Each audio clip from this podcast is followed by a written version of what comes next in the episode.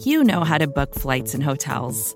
All you're missing is a tool to help you plan that unbelievable travel experience. That's why you need Viator. Book guided tours, excursions, and more in one place. There are over 300,000 travel experiences to choose from, so you can find something for everyone. And Viator offers free cancellation and 24 7 customer support for worry free travel. Download the Viator app now and use code Viator10 for 10% off your first booking in the app. Find travel experiences for you. Do more with Viator.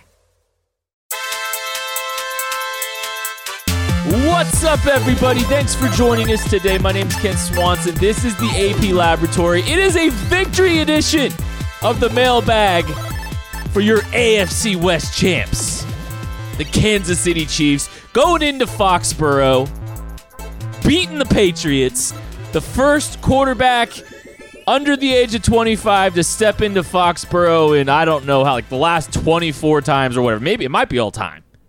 Patrick LaVon Mahomes and the Chiefs beat the New England Patriots. Here to help me talk about that game and answer all your questions. First, find him on Twitter at Chief in Carolina. Matthew Lane, are you fully equipped? To do this podcast? Sorry, I, I was not filming you. That was definitely my independent contractors. They were 100% didn't know they weren't allowed to film this video call. That was my mistake. I had no intentions to use this in the future to match your hair look. Wasn't what was happening. No, I'm doing good. I'm glad the Chiefs are coming off a win. Like we, we are a defense first team. Defense wins championships. That is what I've been told. Yes. Craig Stout is pumped. He is ready to go. He's our third buddy here with us today. How are you doing today, bud? Man, I, I I'll be honest with you guys. This is gonna be my flu game. my, my kid has a double ear infection. We were up until 5:30 in the morning this morning. I went to work. It's a brutal, brutal day here. I'm coming in with this like Frank Clark did this weekend, though. This is my flu game. I'm going to dominate this podcast 40% of the time. If somebody can Photoshop Craig's face on on Jordan on the Jordan Pippen photo, No, no, no, no, no. a no, free no, no. draft guide for you if you do and if you can Photoshop uh, Craig Stout's face as the Renaissance man onto Pippen as well, two free draft guides. oh, Don't know what you'll do with the second one. I don't know Maybe how- use it. I don't know how you. I don't know how you qualify the, the Renaissance man. Like, how do you encapsulate that? There's a Photoshop Like, I don't going know. around with Craig Stout dressed as a Renaissance man. Oh, that's right. That's true. Okay, we got some five star review questions that we need to answer here. I hate you guys. Love you. Five star reviews, Ryan Macker. Hey guys, love the pod. I was hoping you guys could compare our top free agents we got and compare them to what else was on the market. Sort of like a top five of where Clark, Honey Badger, etc. land compared to what was out there in the free agency market. See, I I'm gonna just hit on some of the major ones here. I think Tyrann Mathieu is basically neck and neck with maybe Earl Thomas. I, I might I might give Honey Badger an edge over I Earl would. Thomas in the safety market. Kareem Jackson making a strong push here at the end of the year though. Kareem Jackson's been fantastic for Denver, but honestly, that's it. I I think that Honey Badger might be at the top there. As far as Frank Clark goes, the injuries and everything like that do have to play into this. And the Packers cleaned up. Like getting the Super Smith brothers is ridiculous. Uh, you know, uh, after that, it kind of falls off pretty quick. But I, those two are near the top. Frank Clark's up there a little bit. At linebacker, no, just kidding. Damien Wilson doesn't factor into this, even though he had a great game.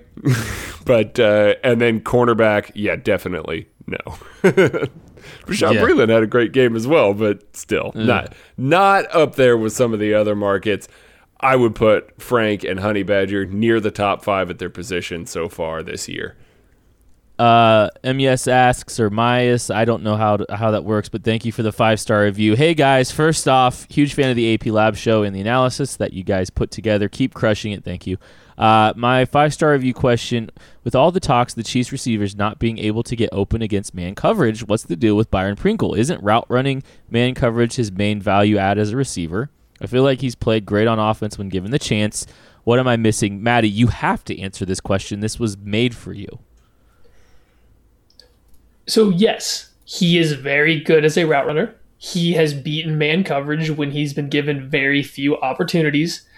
His issues are he struggles the catch point a little bit. He's not super aggressive going to get the ball, and he has the tendency to make some easy drops. That sounds like a lot of other Chiefs wide receivers too. So I can't imagine that either one of those things are exactly what's keeping him off the field. So it's something that we don't know. Maybe he is struggling with the playbook. Maybe he's not as good of a blocker as some other guys. I couldn't tell you the reasoning.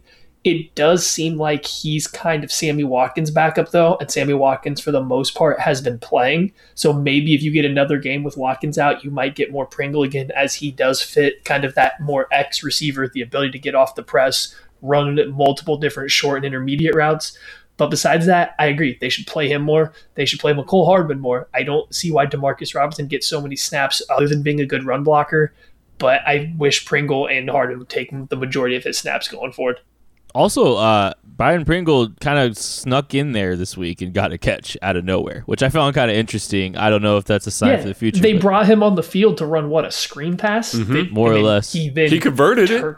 Yeah, And he, he- looked good doing so. It's just did. it was a weird thing to see. Like, okay, we're going to go to our wide receiver bench, and then we're not going to use Mecole Hardman. We're going to bring Byron Pringle out to run the screen. That's just an interesting move that worked. Uh, NTS Rex just put a five star review. It was a lot of good stuff and kind words, but then he just asks when we're going to put out an app. Uh, it's probably going to have to fall on SB Nation. Although Craig, believe it or not, built an app to chart the defense. Like this is not a joke. Craig has been using an app to help him chart his defense for the last two years because he is a Renaissance man. Like he's trying to stay humble and all this stuff.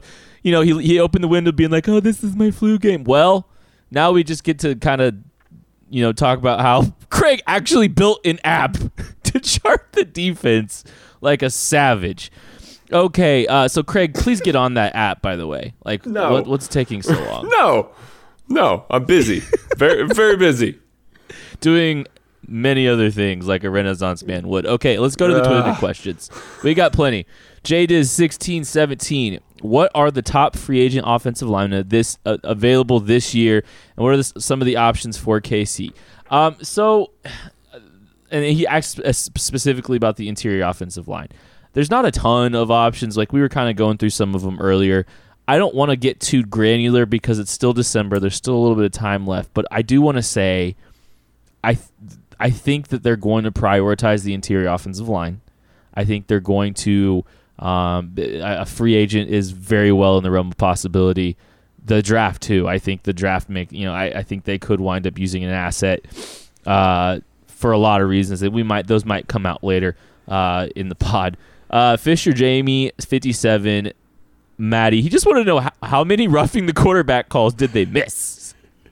I mean, I, I'm going to say a solid two. I think you could probably make a bunch of arguments, but I feel like it's a pretty safe bet that Hightower hit Patrick Mahomes out of bounds. And if that happened to a less mobile quarterback than Patrick Mahomes, that gets a flag.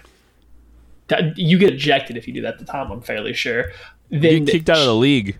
Chase Winovich, I don't like the call if you call on Chase Winovich on his sack, but by what they've been calling and what the rule is, he definitely lunged, put his weight on top of, and landed on top of Patrick Mahomes. It's a bad rule, but based on the rule, that was definitely a penalty.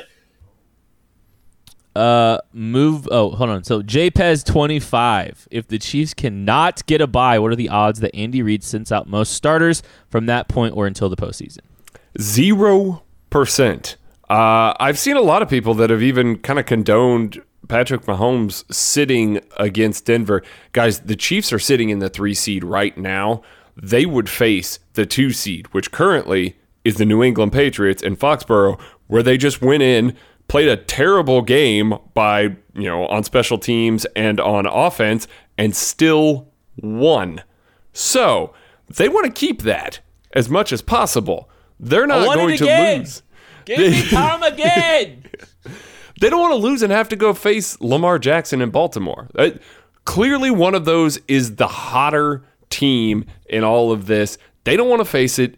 They want to be the three seed. They actually want to be the two seed. So they're going to keep pushing. But if they lost a game, as long as they could try and keep pace with Houston, they want to keep pushing that to try and win that three seed and go to Foxborough if they won an opening weekend. I I'm I don't think Andy Reid sits those guys for a second. Okay, this is kind of a duel. I'm just going to ask both of these questions, and we can kind of just break them down. You can answer bits and pieces of so whatever you want. Move back, you suck. asks, I came away from the Patriots when thinking the offensive line is the biggest issue with the offense. Everything is rushed, and Pat rarely gets to set his feet. No push in the run game either. Also, Darren D. Piggott asks, was the pass blocking better with Wisniewski in the lineup, Maddie? run blocking aspect, the Chiefs are a very bad run blocking team right now. They run a lot of zone, they run a lot of RPOs. They're not very good at them, but it's not as if the Chiefs offensive design is making it easy on them either. I think you kind of see them get get and look a little bit better late in games when the entire goal is just to run the ball, but they're still not a good unit. It's just the way the offense is set up and the players that they have. As far as the pass blocking goes, I think it got slightly better with Wisniewski in there. I think he's a quality offensive guard or center, whichever one they want to play him at, and he should probably play more. The thing is, you can pick any of the three interior offensive line spots to plug him in, and he's going to be better than the guy in front of him as a pass blocker. I think that's pretty clear. The offensive line wasn't good, and Patrick Mahomes definitely feels that. He bails from pockets all the time. As soon as he thinks there might be pressure, he's gone. Part of that issue, though, is that he does do that, and it makes him get more pressure than he would if he would just step up in the pocket. Both sides there, the pocket, the offensive line and blocking, the quarterback play, they go against each other. They fight each other the entire game, and it makes each other look worse. Rarely does it make each other look better. Patrick Mahomes makes the protection look better occasionally because he can avoid a free rusher or make a throw under duress. But more often than not, his scrambling early or the blocking's lack of success just makes everybody look bad.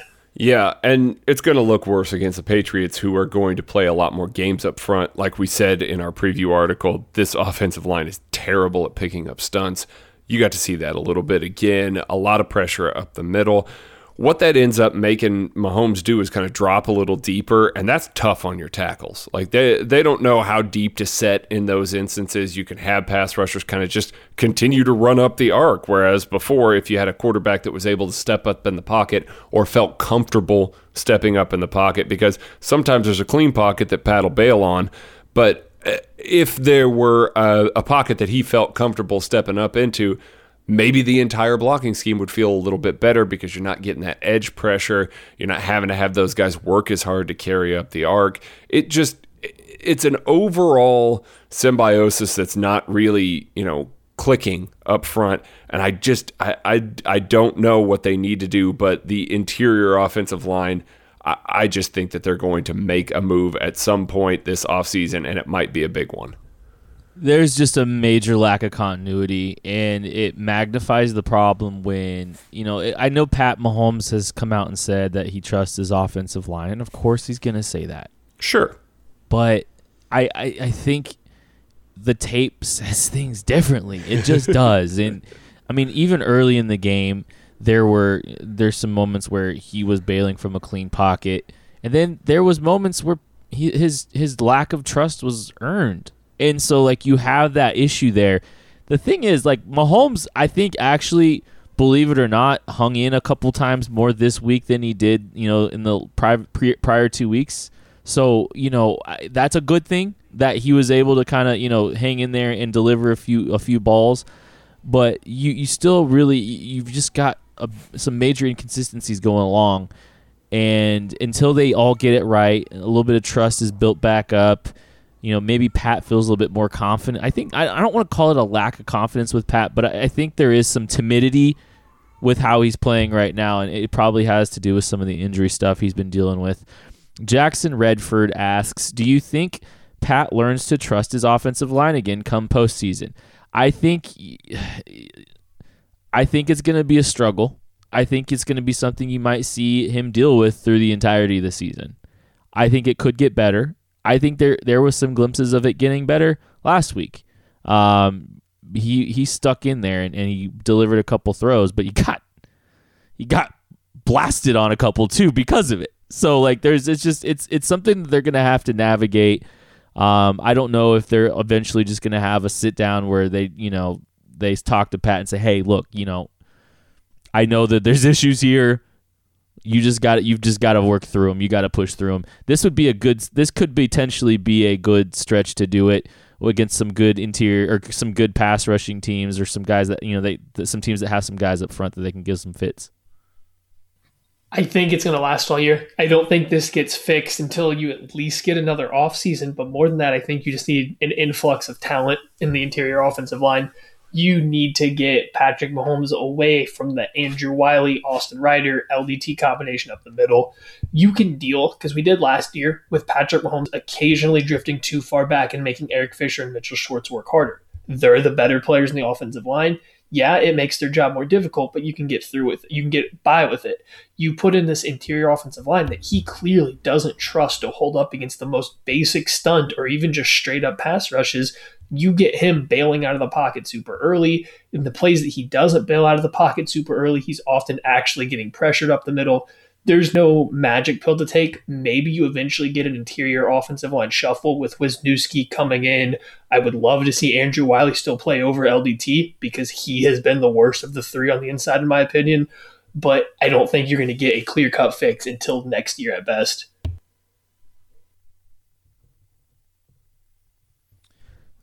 Uh, okay. Uh, Lucas Sylvester asks, "Is it just me, or does Hardman seem to be underrated as far as the rookie class this year?" Um, you know, it's a it's a hard it's a hard um, it, it's a hard question to answer. Uh, because I don't like we you know we've been critical of Mecole Hardman a lot this year. Uh, and I still think I think a lot of the things that we've tried to to present to this conversation have some validity to him. Um, he's got a very he's got a trump card. I think that's the easiest way that I can explain it to to it to people how I see him. He's got a trump card. He's got uh, very obviously some game changing speed because he's able to create some explosive plays um, that other guys haven't been able to. Uh, and you know, I I think you, you don't really know when you're going to get it necessarily. It's not like a he's kind of a you know he, he he makes really good cameos right? Like he's a he's a very good like he's a cameo that you're you know you don't know when you're getting it but when you get it you're you're excited to see it. And it's it's like it's kind of a good one. It's like Steve Carell just randomly dropping into a show or something. But um it's hard to to find that consistency with it because it's kind of an all or nothing approach to him. He generates these big explosive plays and he makes these scores and it's very valuable but it's also just it's it's kind of I don't want to call it fickle, but it's kind of fickle. Um, but you're always grateful for it when it happens because I think he's made some impacts on some games this season. I think it depends on where your baseline rating is. I think there is clearly a couple, if not more than a couple, better rookie wide receivers this year. I think DK Metcalf, Terry McLaurin, these guys are hands down, I think, better receivers than Mecole Hardman has been this year. And no doubt about it. Whether stats want to prove it out or you just want to watch them play, they just simply do more than what Mecole Hardman does. However, if you want to compare it to, like, say, what I thought Mecole Hardman was going to do this year in terms of production, he's vastly outperformed what I thought he was going to do. Now, he's doing it the exact same way that I thought he would. He's running three, maybe four routes. He just is finding a lot more success on them, especially earlier in the year than I thought he was going to in the NFL. But like Kent said, you're essentially getting one play a game of that, and it's not that it catches a defense by surprise. It's just something that's hard to prepare for when it's not happening, not happening, and then one of his 11 snaps just happened to be him beating a guy over the top. And that's good. You need that as a team but I'm not so sure how you fit this on a scale in terms of bad to good because every other snap is essentially bad or not happening. It's just the good snap are very good. Yeah, it's it's maximizing the most of of what he does, and yeah, I I underrated him. I thought uh, when he was drafted, I think most people thought that he was drafted to attempt to be a Tyreek Hill replacement, which he's very clearly not that guy. But we we said that once Tyreek Hill was not suspended with Sammy Watkins playing, we said that was the best thing for Mecole Hardman because he could be brought along slowly and he could be utilized in ways that maximized his skill set. That's what you've seen. Eh, you know, Andy Reid, I keep seeing these people that are saying, oh, Mecole Hardman needs to touch the ball more. He needs to get the ball more. They need to get him out there more in place of Sammy Watkins. He's just not that same type of receiver. And Andy Reid using him in the ways that he has, like Matt said, is kind of catching a defense by surprise. It's, it's bringing in fresh legs against maybe some guys that are expecting something different and getting him out there is doing more damage by giving him a limited role, a more focused role to use him in than trying to say, okay, now go out there and try and do everything that Sammy Watkins does because he's not that type of receiver yet.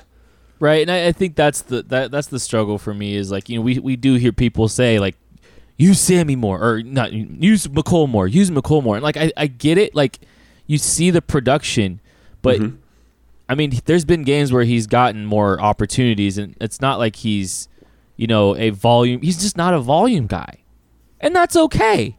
That's okay. He's he's got value to this football team, uh, and and he's got a, a big play element, and he did it in on a big stage against a very good football team when we kind of said we needed Mecole Hart, the Chiefs needed Mecole Hardman to do something like that. To one of the secondary guys to this to these to these offensive pieces had to make a big play. And he did. And that was huge for them winning that football game. We're going to take a break and we will be back right after this. The longest field goal ever attempted is 76 yards. The longest field goal ever missed? Also 76 yards. Why bring this up? Because knowing your limits matters, both when you're kicking a field goal and when you gamble. Betting more than you're comfortable with is like trying a 70 yard field goal. It probably won't go well. So set a limit when you gamble and stick to it. Want more helpful tips like this? Go to keepitfunohio.com for games, quizzes, and lots of ways to keep your gambling from getting out of hand. With Kizik hands free shoes, motion sounds something like this. Kizik helps you experience the magic of motion. With over 200 patents and easy on, easy off technology, you'll never have to touch your shoes again. There are hundreds of styles and colors, plus a squish like nothing you've ever felt. For a limited time, get a free pair of socks with your first order at kizik.com/socks.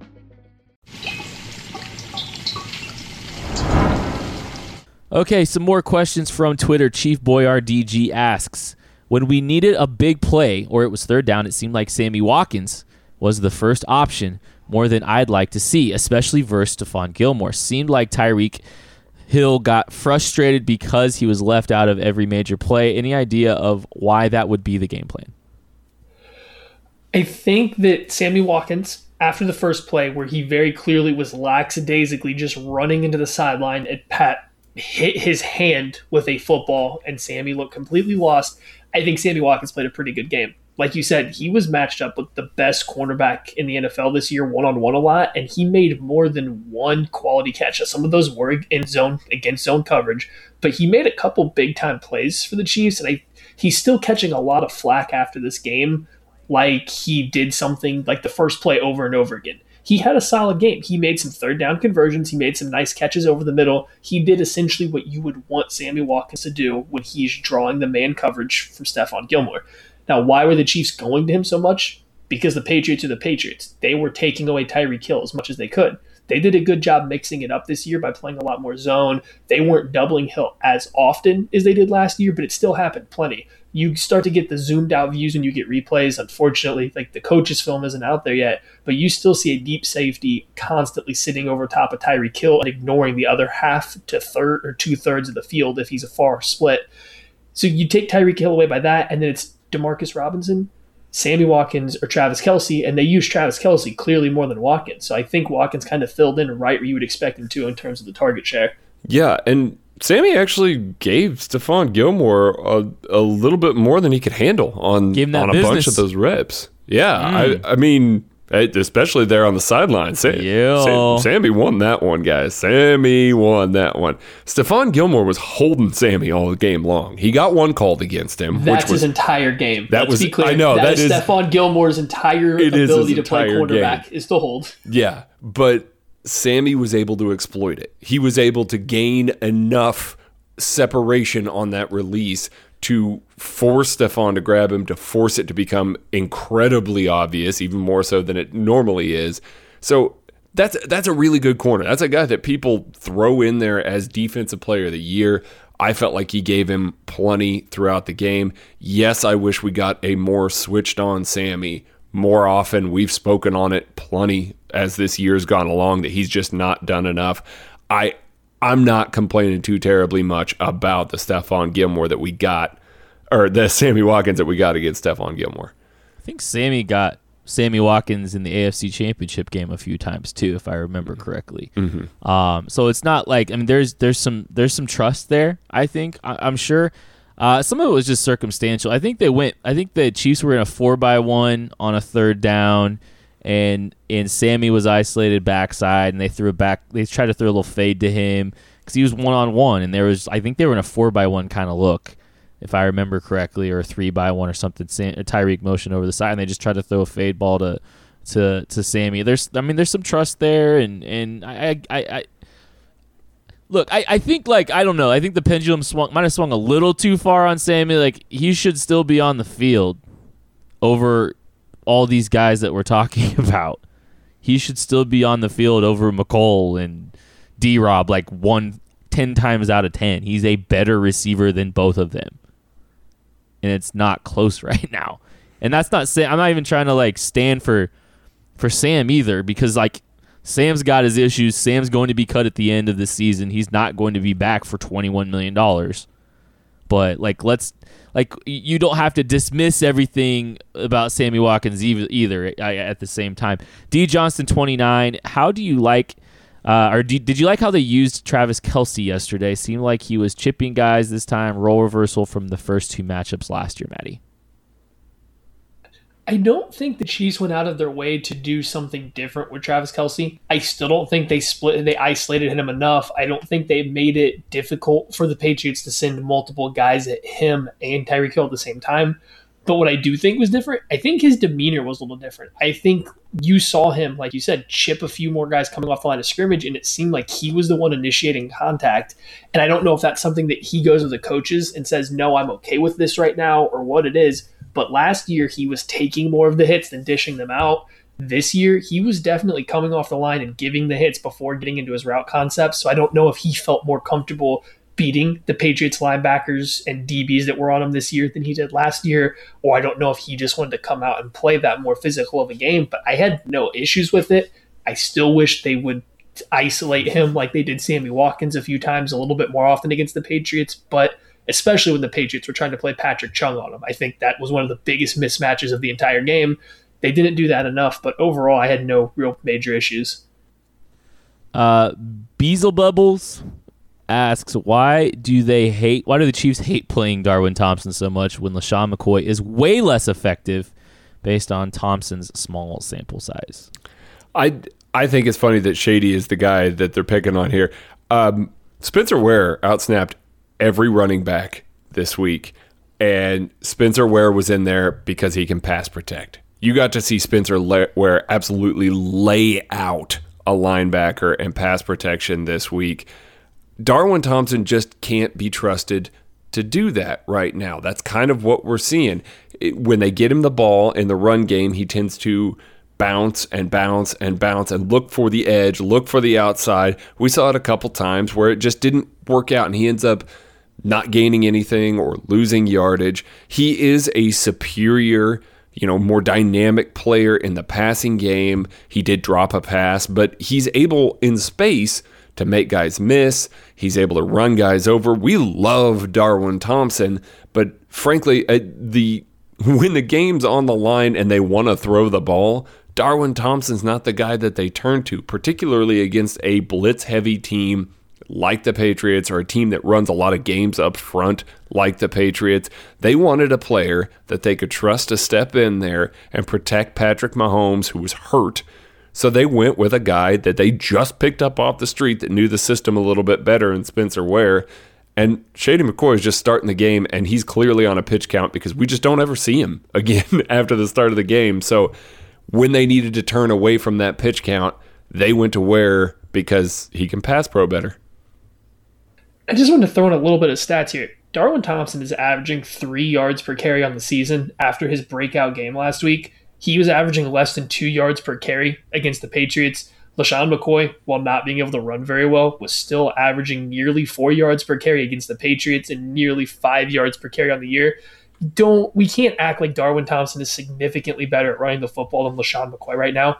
He his nice five yard play may look better because he burst through a hole, but there's more than one play every single week that LeSean McCoy turns a two yard loss into a two yard gain, and that means pretty much the same thing. And he's been consistent all year if there's going to be even the slightest resemblance of good blocking, he's going to get you that four ish yards every single carry. That's why he gets all the early carries. Uh, I kind of want to piggyback on that too. We were just to let Greg answer, but now we just all want to jump in. Uh, you kind of saw early, like I, this was my fear with Darwin. I think the moment was a little bit too big for him early.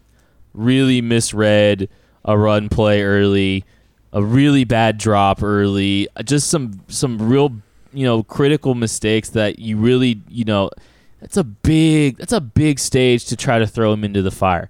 He came back and he kind of like he kind of like really safely held on to the football. Like he wasn't even I really trying it. to make a play. It was kind of like the kid on New York Giants running around saying, "Blow the whistle, blow the whistle" on Little Giants. That's Little Giants. Little Giants. What did I say?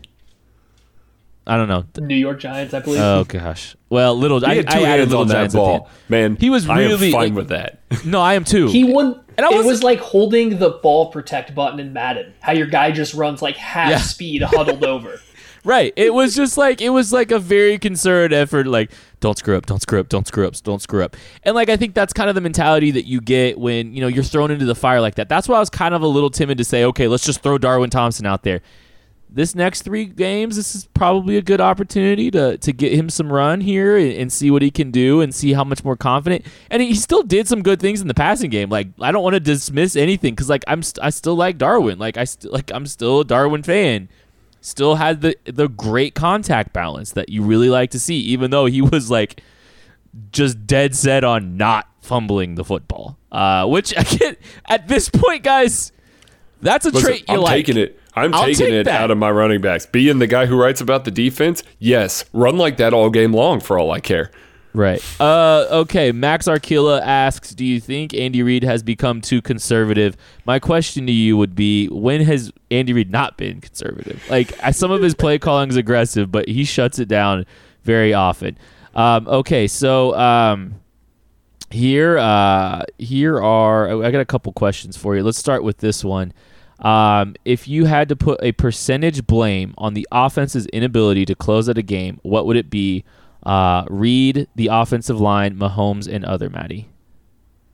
Look, I'm not going to assign particular percentages to this because every single one of these things affects the next one. Like it just becomes this giant vicious circle.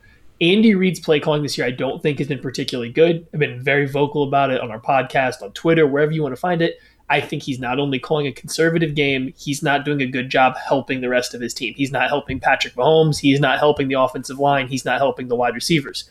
Is that because the offensive line can't block for more than two seconds? Is Andy Reid having to call these plays because the offensive line is playing terrible? Because Patrick Mahomes is maybe missing some players or bailing out of the pocket too early? Because the wide receivers can't separate? Yeah, that probably plays a part but maybe the offensive line's blocking horribly because Andy Reid's dialing up 13 vertical shots for every two three step pass that he calls. Maybe Patrick Mahomes is bailing because he's supposed to be reading on seven step drops all the time, so on and so forth. Everything's related. I think between what you're getting right now is you're getting an offense that's playing good roughly half the time. And then during the half the time, they keep having silly mistakes that really cost them, whether it's a penalty, a Travis Kelce fumble, little stuff like that. And the other half the time, Andy Reid offensive line, Patrick Mahomes, and the wide receivers combine to not help each other as often as they need to to create a offense that's in rhythm. Yeah, and since Maddie won't play the game, I will.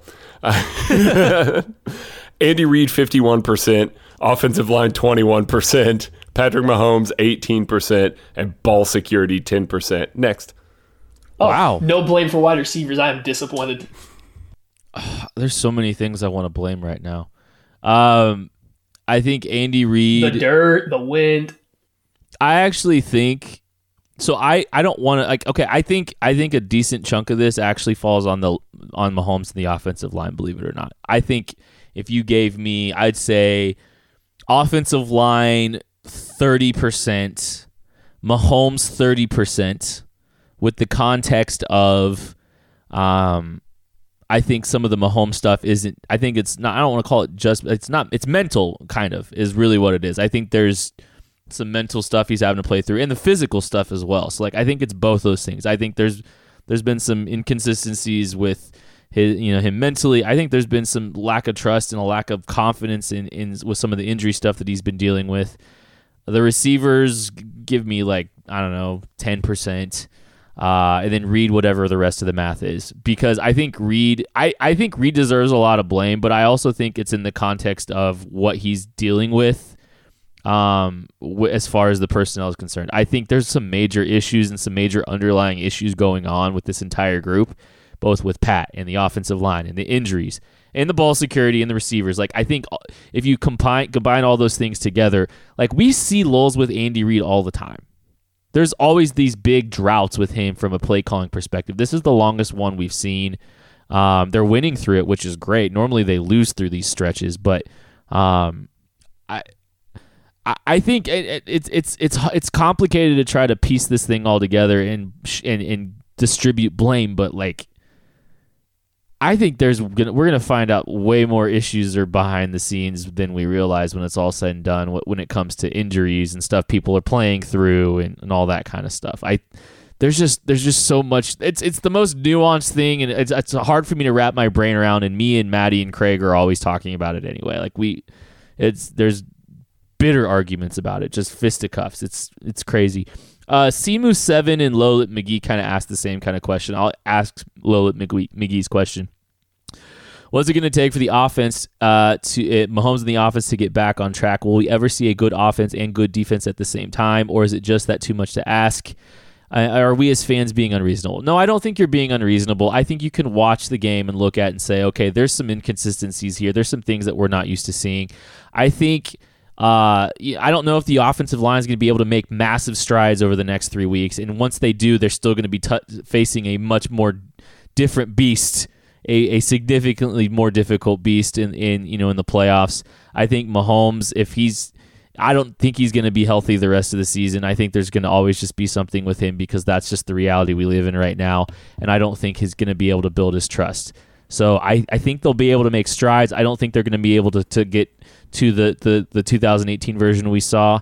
Um, and I don't think it's unreasonable. And if they if they do see a good offense and defense at the same time, they're going to win the Super Bowl. I think getting back to 2018's offense and then getting back to that level is definitely unrealistic now. To start the season, I mean, in hindsight, it obviously looks like it was always unrealistic, as that was kind of our expectations. But at the beginning of the year, I think you could see the rationale for why they would continue to be that dominant. At this point, I think you're just hoping to be able to pull out that level of offensive execution and dominance just in spurts. If you can get a drive here and there, maybe back to back drives that look like last year's offense, you call that a win and you have enough talent, good enough coaching to piece together the rest. I think you're just missing right now those chunks of the game where the offense looks unstoppable like we don't even have those for chunks of games right now. And if you get those back, then I think you are looking at a good offense and a good defense at the same time, which makes the team very deadly in terms of a Super Bowl contender. And let's also not kid ourselves. The offense has still been fine. It's still been good. It just hasn't been leading the team like we all thought it was going to be. I think this will happen when the offense finally plays up to the level of my defense. And man, I've been waiting to say that for a long time. no, Tennessee. It's Tennessee. Tennessee. I know. I know. Yeah, that's trust me. My mentions remind me of the Titans anytime I say something positive about the defense. The juggernaut Ryan Tannehill hey, led They look great right now, man. Now, I I think that I, I think that the reason why we all expect that is because it's the same weapons, it's the same coaching staff, it's Patrick Mahomes, it's all of these things that were very similar to what we saw last year that should be able to execute at that level. We should, you know, we saw the second quarter against the Raiders, you know, early in the season. If you got one of those a game, this team is blowing teams out. But the problem is they have a drive where they look good, they stall out on another one, and then they just shut stuff down for an entire half. And they're leaning on this defense, and rightfully so, we all are being hyper, hypercritical of the offense not moving the ball because none of us trust the defense. We've been hurt too many times. And I get that. I understand that completely. So instead, we place these these very, very, you know, not unreasonable, but high expectations on the offense to go out and execute, score touchdowns every time they touch the ball, get down the field with these nine minute long drives that score touchdowns when realistically, most teams in the NFL can't do that sort of, you know, don't have that sort of offensive execution. A lot of them would kill for what the Chiefs are doing right now, but we've seen it we know it's there. We know what it can be. And because there's still all these weapons and the play callers that were there last year doing it, we're all just kind of waiting for the other shoe to drop with that offense and to finally click better than it is right now. The funny thing is they're fourth in the NFL in scoring still, which is just I know, wild. I know, but it, right, weird. exactly. That's It's what I'm weird. saying. It, the But teams would kill for what the Chiefs are doing. but it's not been it's not been satisfying even in the slightest. Uh, the best question we've probably got all year, Nate Ch four seventy nine. Be honest, your life depends on the winner of the 2018 versus 2019 Chiefs. Who are you taking? Okay, this is really tough for me. It- really, really, really tough why. for me. Uh, you know why? Because the 2018 Chiefs offense was ridiculous. That that was an amazing offense. I feel like they can beat anybody.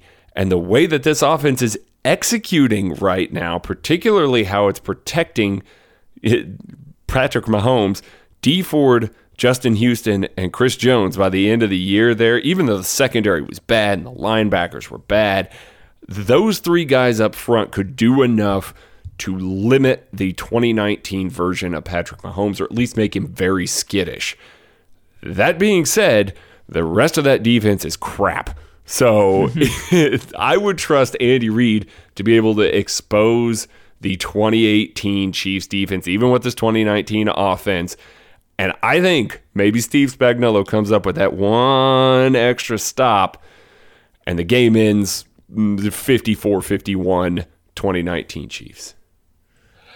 Yeah, no, 2018 Chiefs, not close. Um, Dee Ford, as long as I get Jordan Hamilton, Justin Houston's out here playing, Chris Jones, like Patrick Mahomes is going to have zero time to stand in the pocket the way this offensive line's protecting. He's going to bail a little early because that's what he's done this year. Like the off, the Chiefs' mat defense from last year was absolutely atrocious, but it oddly would be a decent matchup for the way this offense is playing this year. They put on a great pass rush, especially if they get out in front. And good luck blocking Chris Jones, Dee Ford, and Justin Houston with the way this offensive line and Patrick Mahomes' pocket awareness has been that year. I think that this offense would obviously score points. I just don't know how many points because it would be pretty ugly when they drop back to pass. As far as the 2018 offense versus this defense, they would destroy the corners on this team. I mean, it would obviously work both ways, but Patrick Mahomes, the pass protection, the whole offense was more in sync last year.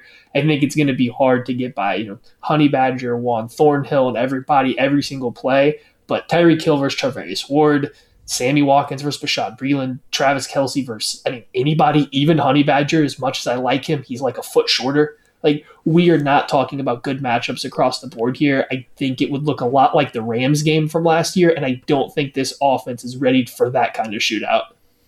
Kent, you're the I- tiebreaker, man. I uh I'm gonna say the 2018 team, and I hate to say that because I don't want to root for Orlando Scandrick. Then don't join the dark side. Let's go. I just I the 2008 team has has a 2018 team has a trump card. Uh and and that's that's ultimately why they have an elite offense. The 2019 isn't team isn't elite at anything. 2018 has a trump card. Give me the 2018 team.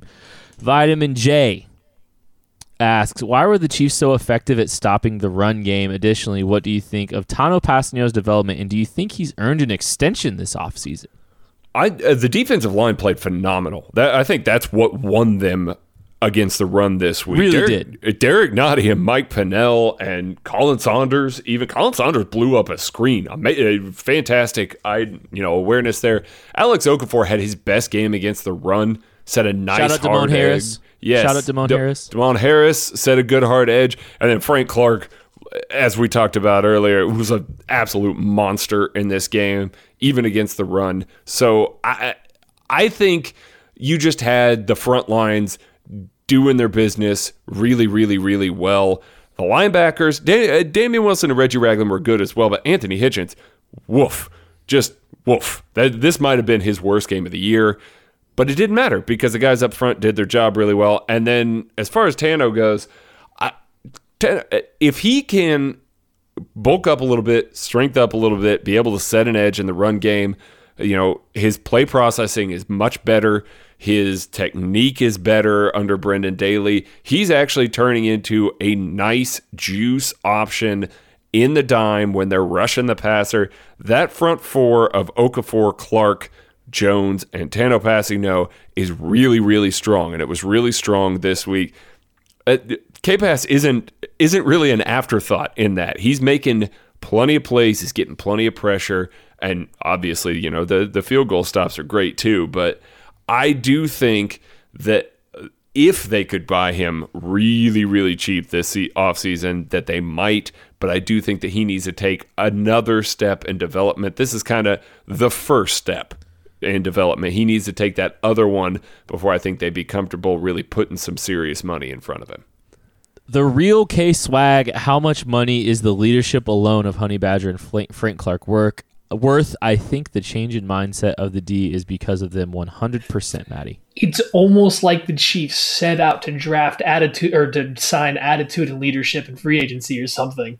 Like it's weird. One hundred percent. That was their 2018 draft too, but there's not really oh, a good. Okay, Never mind. we're not going there yet. There's 100 percent of the money that those two guys are getting is worth it because you can see on the field in terms of the energy, but it, not even just the energy, but kind of like the seriousness, the physicality. Like it comes and starts with these two. Yes, Chris Jones has had more highlights this year of him getting in guys' faces and just being a little bit more talkative on the field. Anthony Hitchens, Damien Wilson, these guys fly around a little bit. They, you know, they're puffing their chests out a lot more this year than they did last year. I'm sure part of that's the coaching staff. I'm sure part of it's playing better, but it doesn't take long when you watch to see Tyrann Mathieu yelling at sidelines, you know, pointing to his head, talking about how smart he is on the field. Frank Clark just jawing nonstop every single week. Like you can just watch one game and tell where that attitude, where that kind of swagger is coming from. I mean, Mike Pennel even seems to be a guy you can tell when he makes a big play, he comes out of that play with a lot of energy. These guys they're bringing in now fit that mold. And yeah, your two highest paid guys on defense are 100% where it starts but they've lived up to that bill. I mean, Tyrann Mathieu's making calls pre snap, and then after the play, he's taunting the other team. He's taunting coaches in the sideline. Frank Clark doesn't ever stop talking, even though he's sick. He's losing weight and vomiting nonstop, and he's still out there talking trash to Isaiah Wynn after every rep that he beats him. These guys brought that energy, and the Chiefs told you that's why they brought them in. People just didn't want to believe it when it took shockingly, an entirely new defense and new coaching staff time to gel. Like it took time. Now you're seeing it. Uh, I'm just gonna say this. I think a few guys that are on that were on the team last year probably don't play uh, with the flu like Frank Clark. Did. Justin Houston does not play with the flu. Oh wow, you just you put a name to it. No, I'm putting a name on it. Justin, Justin Houston, Houston doesn't play. With, play Justin with Houston took plays off last year. Justin Houston's not playing with the flu. Eric Berry with his spirit and his mega cap. Last year's Eric um, Berry is not playing with the flu, correct? I would, I will say yes. prime yes. Eric Berry. Prime Eric Berry would, would yes. yes. 100%, but last year's Eric Berry would not. I don't want to sl- I'm not trying to slander EB, but last year Eric Berry would not play with he wouldn't play. Uh, Dee Ford on a non-contract year not playing. Dee Ford's missed a lot of time this year, folks. Not a coincidence, folks. And Russell 2018. Have KC fans lost the right to question Frank Clark's motivation? Yes! He's he's he's a he's a significant. I, I was. I Gonna, thought you I already answered this question. Yes. I thought that Yes, was you have. whole spiel. No, I I don't I don't have the energy for it. The Chiefs fan 24 asks, "Is this the de- is this defense for real, or is it a product of playing two old men like Craig and a little brother that wears makeup?" Derek Carr I- joke at the end. Yeah, no, I did love the Derek Carr joke. Um, Time That's out. part Did of you it. No, no, time out. Did you see Derek Carr throw the ball away on throw fourth the ball down away on fourth This down in the red zone. goal? Yeah. like a coward. This is not the first Yeah. time he's done that in his career. This is not the first time he's done that this year. So season. I'm just saying, it's this season. This isn't the first time he's done it this I know. season. Terrible. My goodness. The other he's alternative awful. would be him fumbling it out of the end zone like he has before. So, anyways, continue, Craig. Sorry. I, it definitely helps to be playing bad offenses. Like I'm I'm not gonna try and say that this is all the defense is doing here. It helps to play offenses that aren't clicking as much, maybe don't have the right kind of weapons to challenge.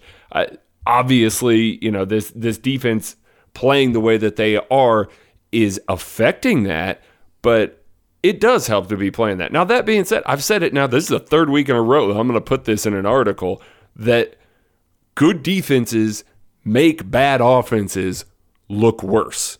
And that's exactly what happened. The Patriots offense was awful because Terrible. Steve Spagnuolo's game plan coming into this, his blitz packages, the way that they played on the back end, the secondary was well, the safeties particularly were pretty good, but the defensive line dominated, set the tempo, and let them know. I honestly, the the defensive game plan and the execution was fantastic this week, and it made them look awful, awful, awful.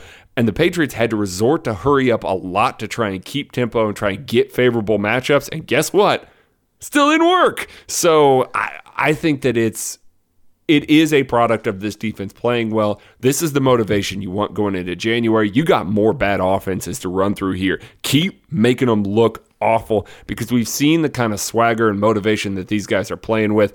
Carry that to January. You never know what's going to happen. Carry that hot streak into January because guys that are playing confident, guys that are playing with that kind of motivation, those are the types that get teams that can push for the end. We saw it with the Giants and, you know, with Steve Spagnuolo before. Those are the types of teams that can push for a championship. I think the defense is for real in terms of improving. They're playing better just about every single week. They've gotten better since the beginning of the year. Like that's 100% real. I think the the product of the teams that they have played lately has helped. When you look at this defense, there's still two fatal flaws. There's no speed or range on the second level. They still can be taken advantage of when you get runs outside contained or when you force these linebackers or even safeties when it's Dan Sorensen playing as a linebacker into coverage. The cornerbacks are also a problem still. The Patriots don't have the wide receivers to stress the cornerbacks.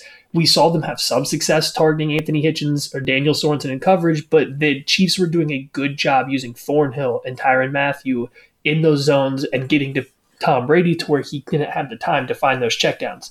The Raiders don't have any receivers worth mentioning, and the Chargers couldn't protect Philip Rivers, and nor could he throw a ball to anybody. Like they play good matchups for the way their defense is set up. And the good news is, I don't think the Chiefs are going to play another team that really take advantage of their specific holes on the defense until they maybe play the Bills or the Ravens in the playoffs. Like you got a couple games coming up where your cornerbacks aren't going to be destroyed. I mean, maybe Courtland Sutton gets you a couple times, but I don't think the Denver Broncos wide receiver group or the Bears with Mitchell Trubisky throwing the ball. I, don't think there's a team that can take advantage of the corners and the linebackers good enough to make them look terrible until you see Lamar Jackson again in the playoffs. You think about you know some of those those jet runs uh, were the thing that kind of got the Patriots going.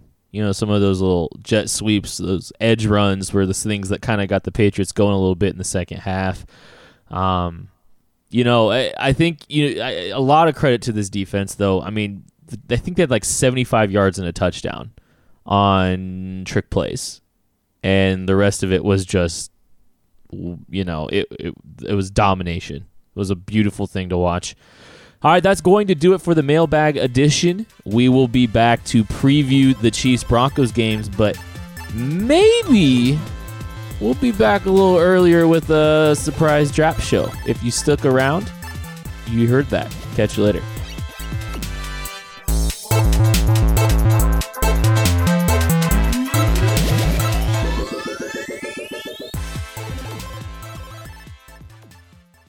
ADG.